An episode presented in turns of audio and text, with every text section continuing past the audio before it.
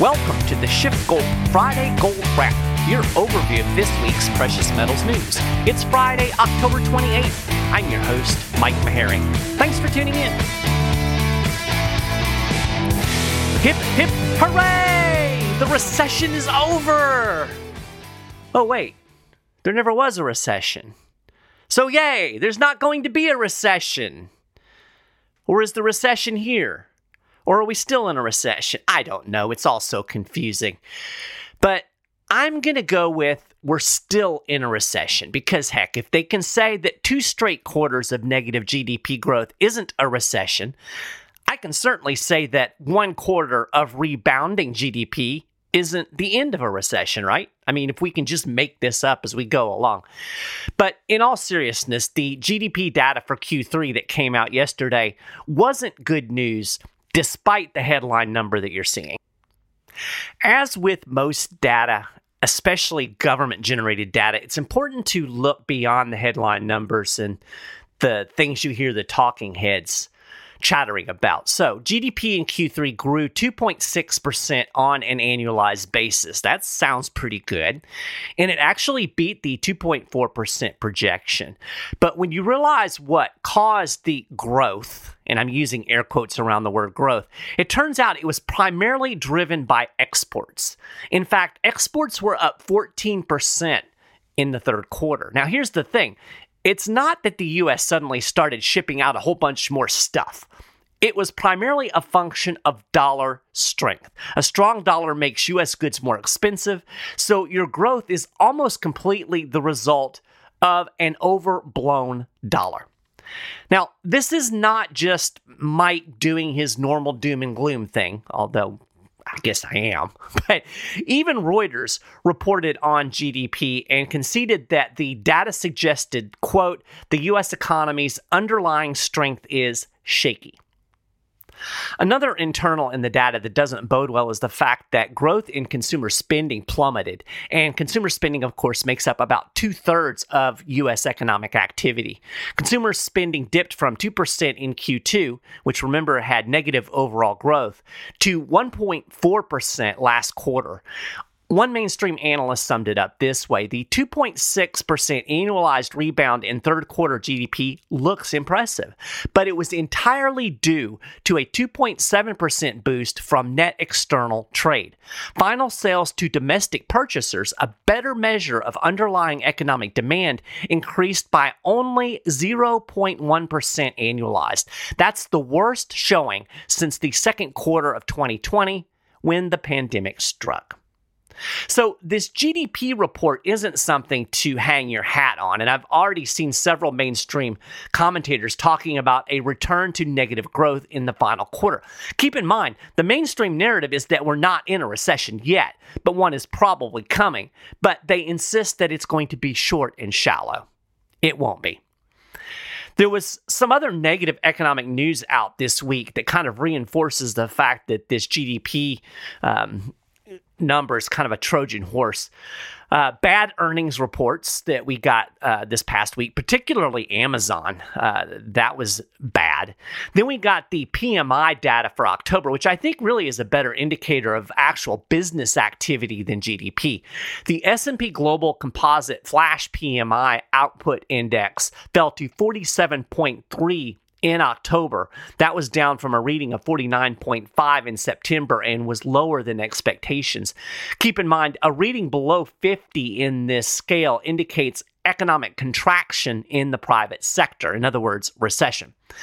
According to S&P Global, it was the second fastest rate of decrease since 2009, with the exception of the initial pandemic period. The U.S. manufacturing PMI dropped into contraction territory with a reading of 49.9. That was a 28-month low. And the U.S. Services Business Activity Index tanked even worse, falling to 46.6. That was down from 49.3 in September.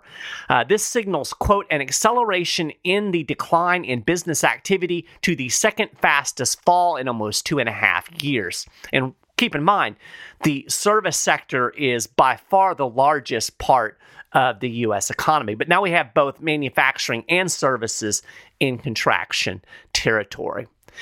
Chris Williamson, he's the chief business economist over at S&P Global Market. He said the U.S. economic downturn gathered significant momentum in October, while confidence in the outlook also deteriorated sharply. He also warned that the PMI data signals a fourth quarter contraction, even if we see predicted GDP rebound in Q3. And of course, this was before the GDP data actually came out. Quote, the surveys therefore present a picture of the economy at increased risk of contracting in the fourth quarter, at the same time that inflationary pressures remain stubbornly high. That's a fancy way of saying stagflation. Then we have capital goods. New orders for U.S.-made capital goods unexpectedly fell in September. This is from a Commerce Department report. Orders for non-defense capital goods, this excludes aircraft, it dropped 0.7% during the month. The forecast was for core capital good orders to rise by 0.5%, so a huge miss. This data is generally considered a reflection of future business spending plans. So if they're spending a lot of money on capital, that indicates that they're going to spend a lot on products, etc., down the road. So in other words, this data point is also less than ideal. So here's the question. What does this mean for the Fed? Well, it's not good, because what all of this is telling you is that the central bank is hiking rates into a recession. And obviously, typically you would have a central bank loosening monetary policy into a recession. So weird things going on out there. So this brings us to economist Nouriel Roubini. Now, he isn't necessarily somebody you would expect me to bring up. Roubini is the professor emeritus at the Stern School of Business, New York University, so mainstream dude. He's described as a neo-Keynesian, and he served in the Clinton administration. So, not exactly your typical free market economist that I would normally follow and quote. But give credit where credit is due. This guy predicted the housing bubble would pop in 2006, when pretty much everybody in the mainstream was saying the housing market was just fine. So you can put him in the same category in terms of predicting the 2008 crash, along with Peter Schiff and Ron Paul. And now he sounds a lot like me in predicting that the Fed is going to wimp out in the inflation fight. So, he did an interview on Bloomberg Markets and Finance this week, and he warned that we are heading for big problems. In fact, when asked if we are heading for another 2008-style crisis, he answered with an emphatic yes. Quote, in addition to economic, monetary, and financial risks, and there are new ones now, we're going towards stagflation like we've never seen since the 70s. I'm going to link to this entire interview in the show notes where you can watch the video. I'll warn you, he's a little hard to understand because I think he's probably Indian.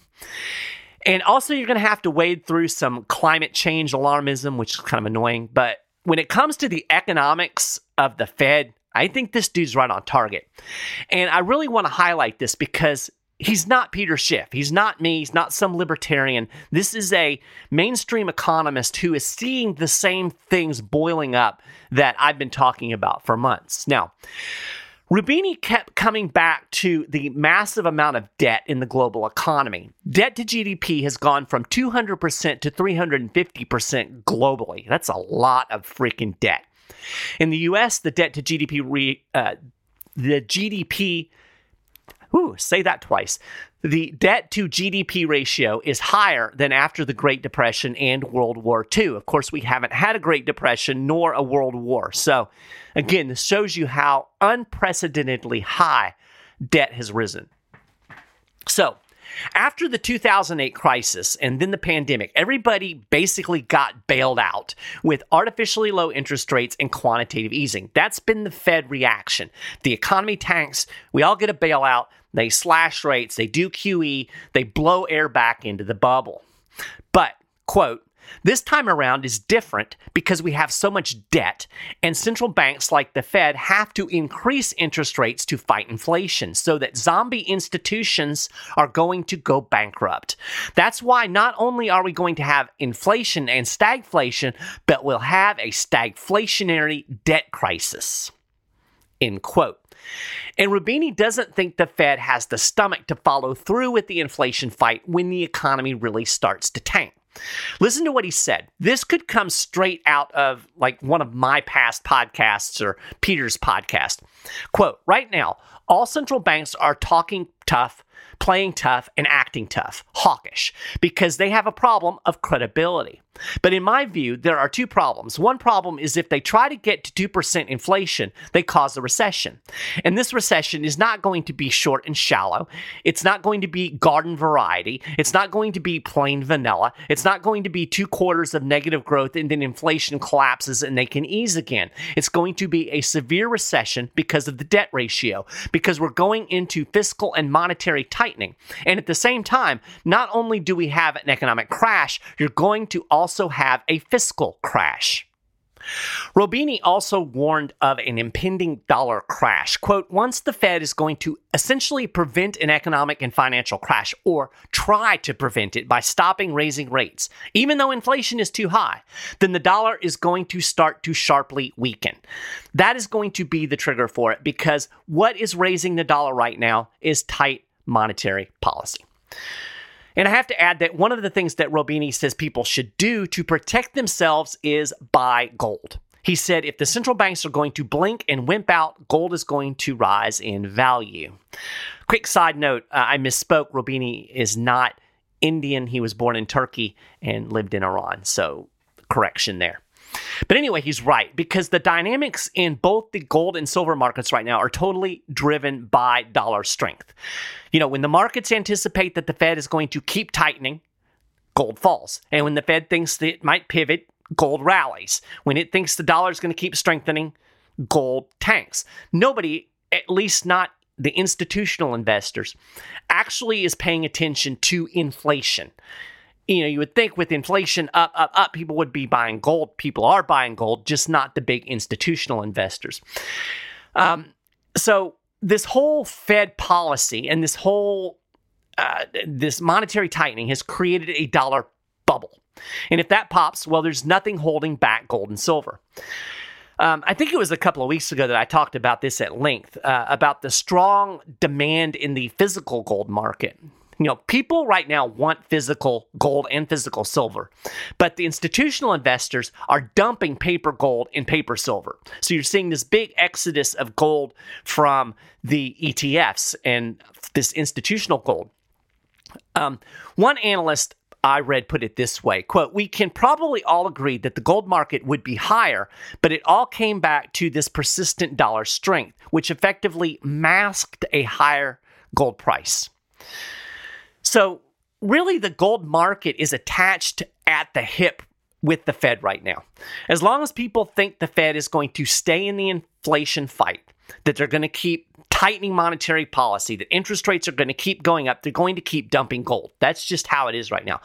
Meanwhile, smart people out there are gobbling up both physical gold and silver. You can really see this in the shrinking amount of metal in the Comex vaults, particularly silver.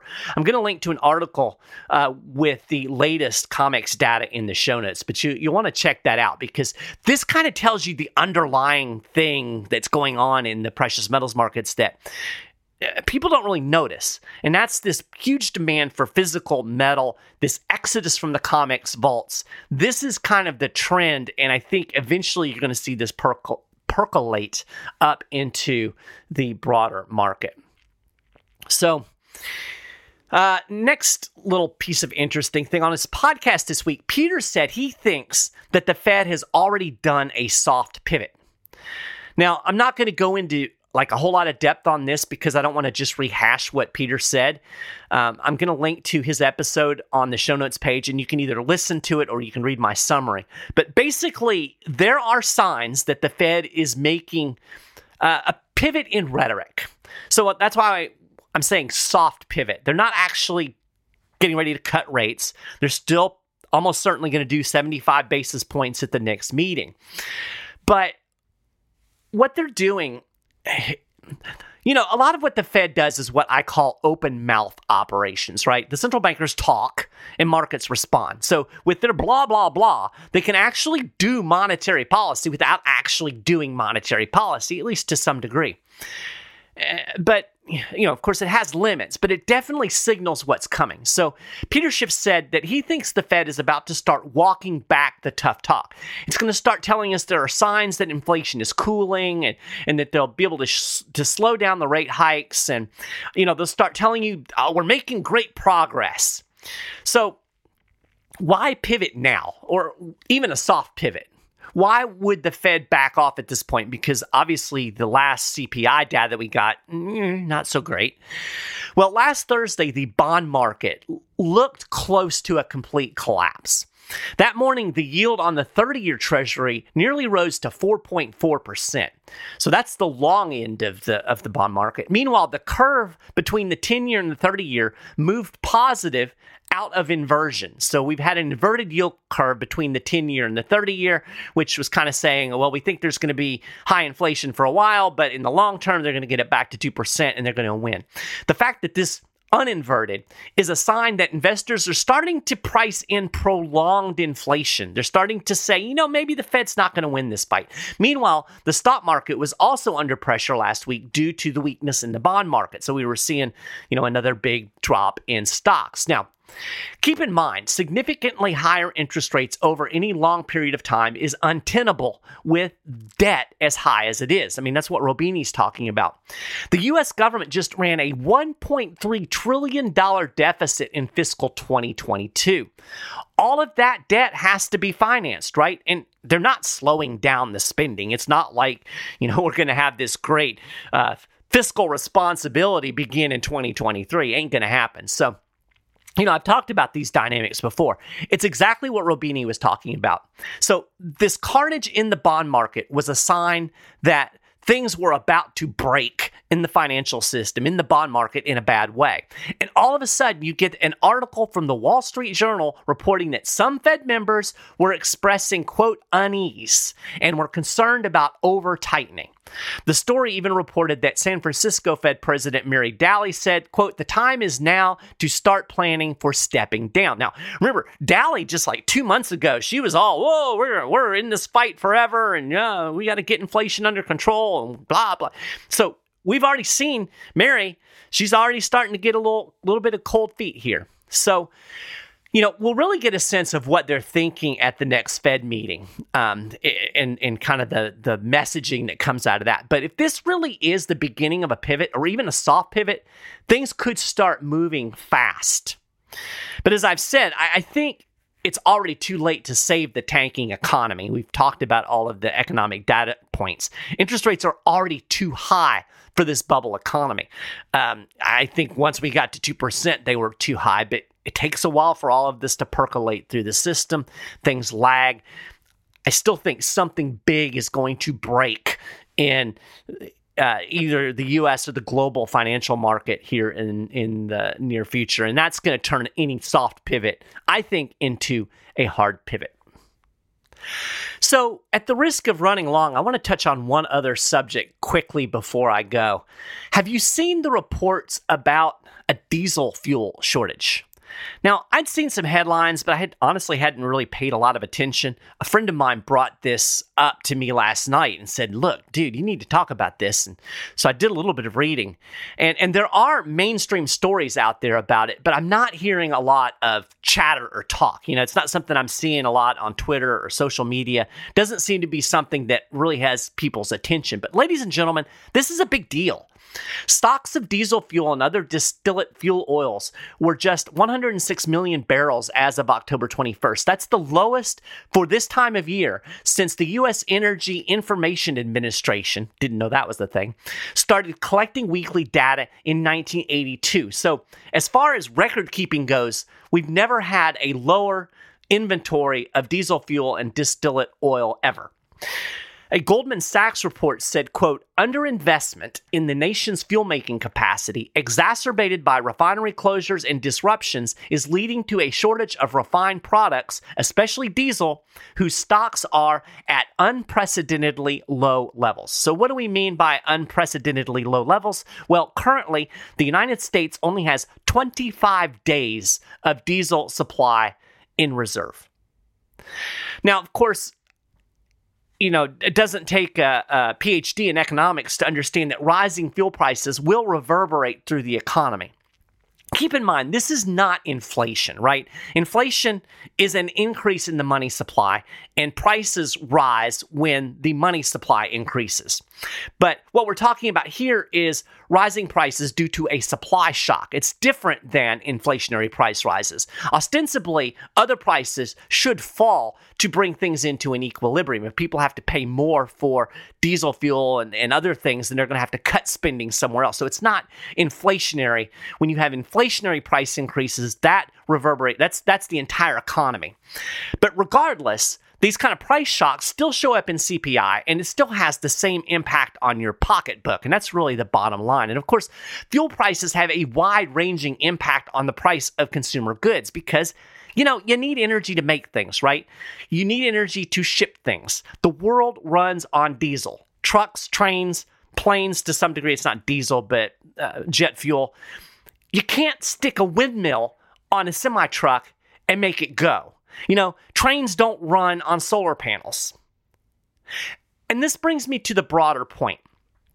This green energy push is bullshit. Excuse my language, but it is. Now, I've got solar panels on my house, so I have a pretty good understanding of the potential for green energy. I'll just tell you this, my solar panels don't nearly account for all of the energy, all of the electricity that we use.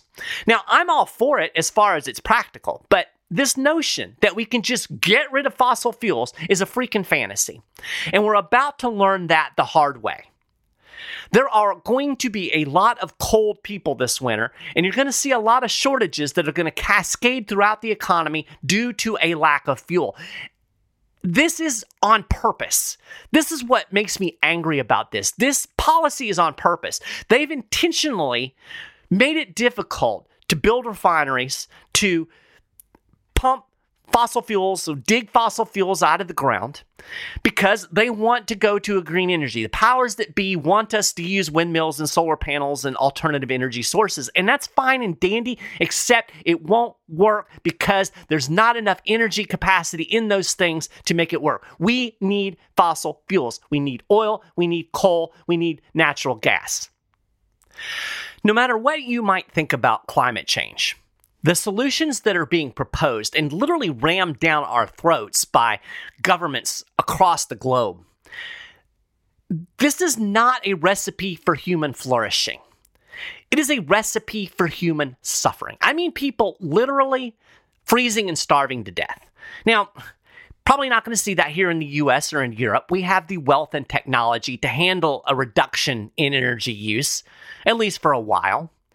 For the developed world, we're talking about a drastic decrease in our standard of living. Now, to me, that's not okay, but maybe not life and death, but it's still going to make our lives worse. It's not going to make our lives better. Now, people will argue, well, we got to fix the climate because in the long run, if we don't, then we're all going to die.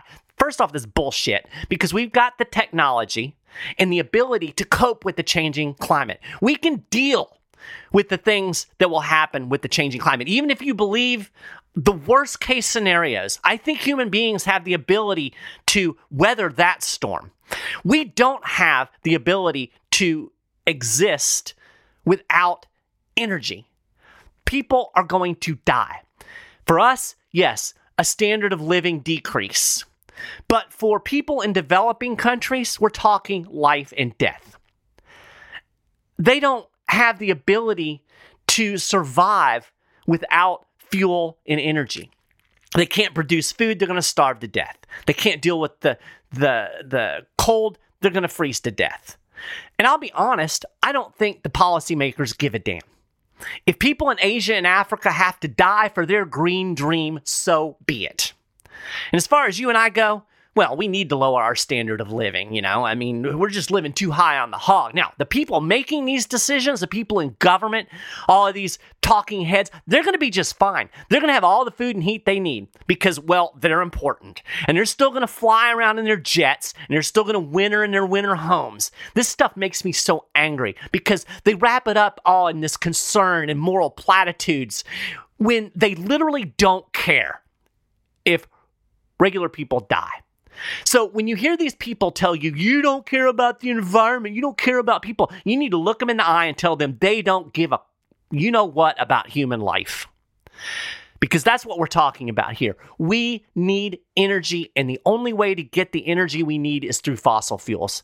And I agree, we need to find alternatives, but you can't force the market to create alternatives. We're not ready for it. We're about to learn that lesson. This diesel shortage is going to teach a very hard lesson. I don't think the powers that be will learn it because they don't learn, because they don't care. But we're going to learn it, and we're going to learn it the hard way. So, again, long today. I'm just going to close by calming down and saying, remember what Roubini said. You might want to consider getting some gold before the dollar starts to tank. And that could be any time. It could be down the road a ways. I don't know. But I highly recommend talking to a SchiffGold precious metal specialist. You can call 1-888-GOLD-160. Or you can email info@schiffgold.com.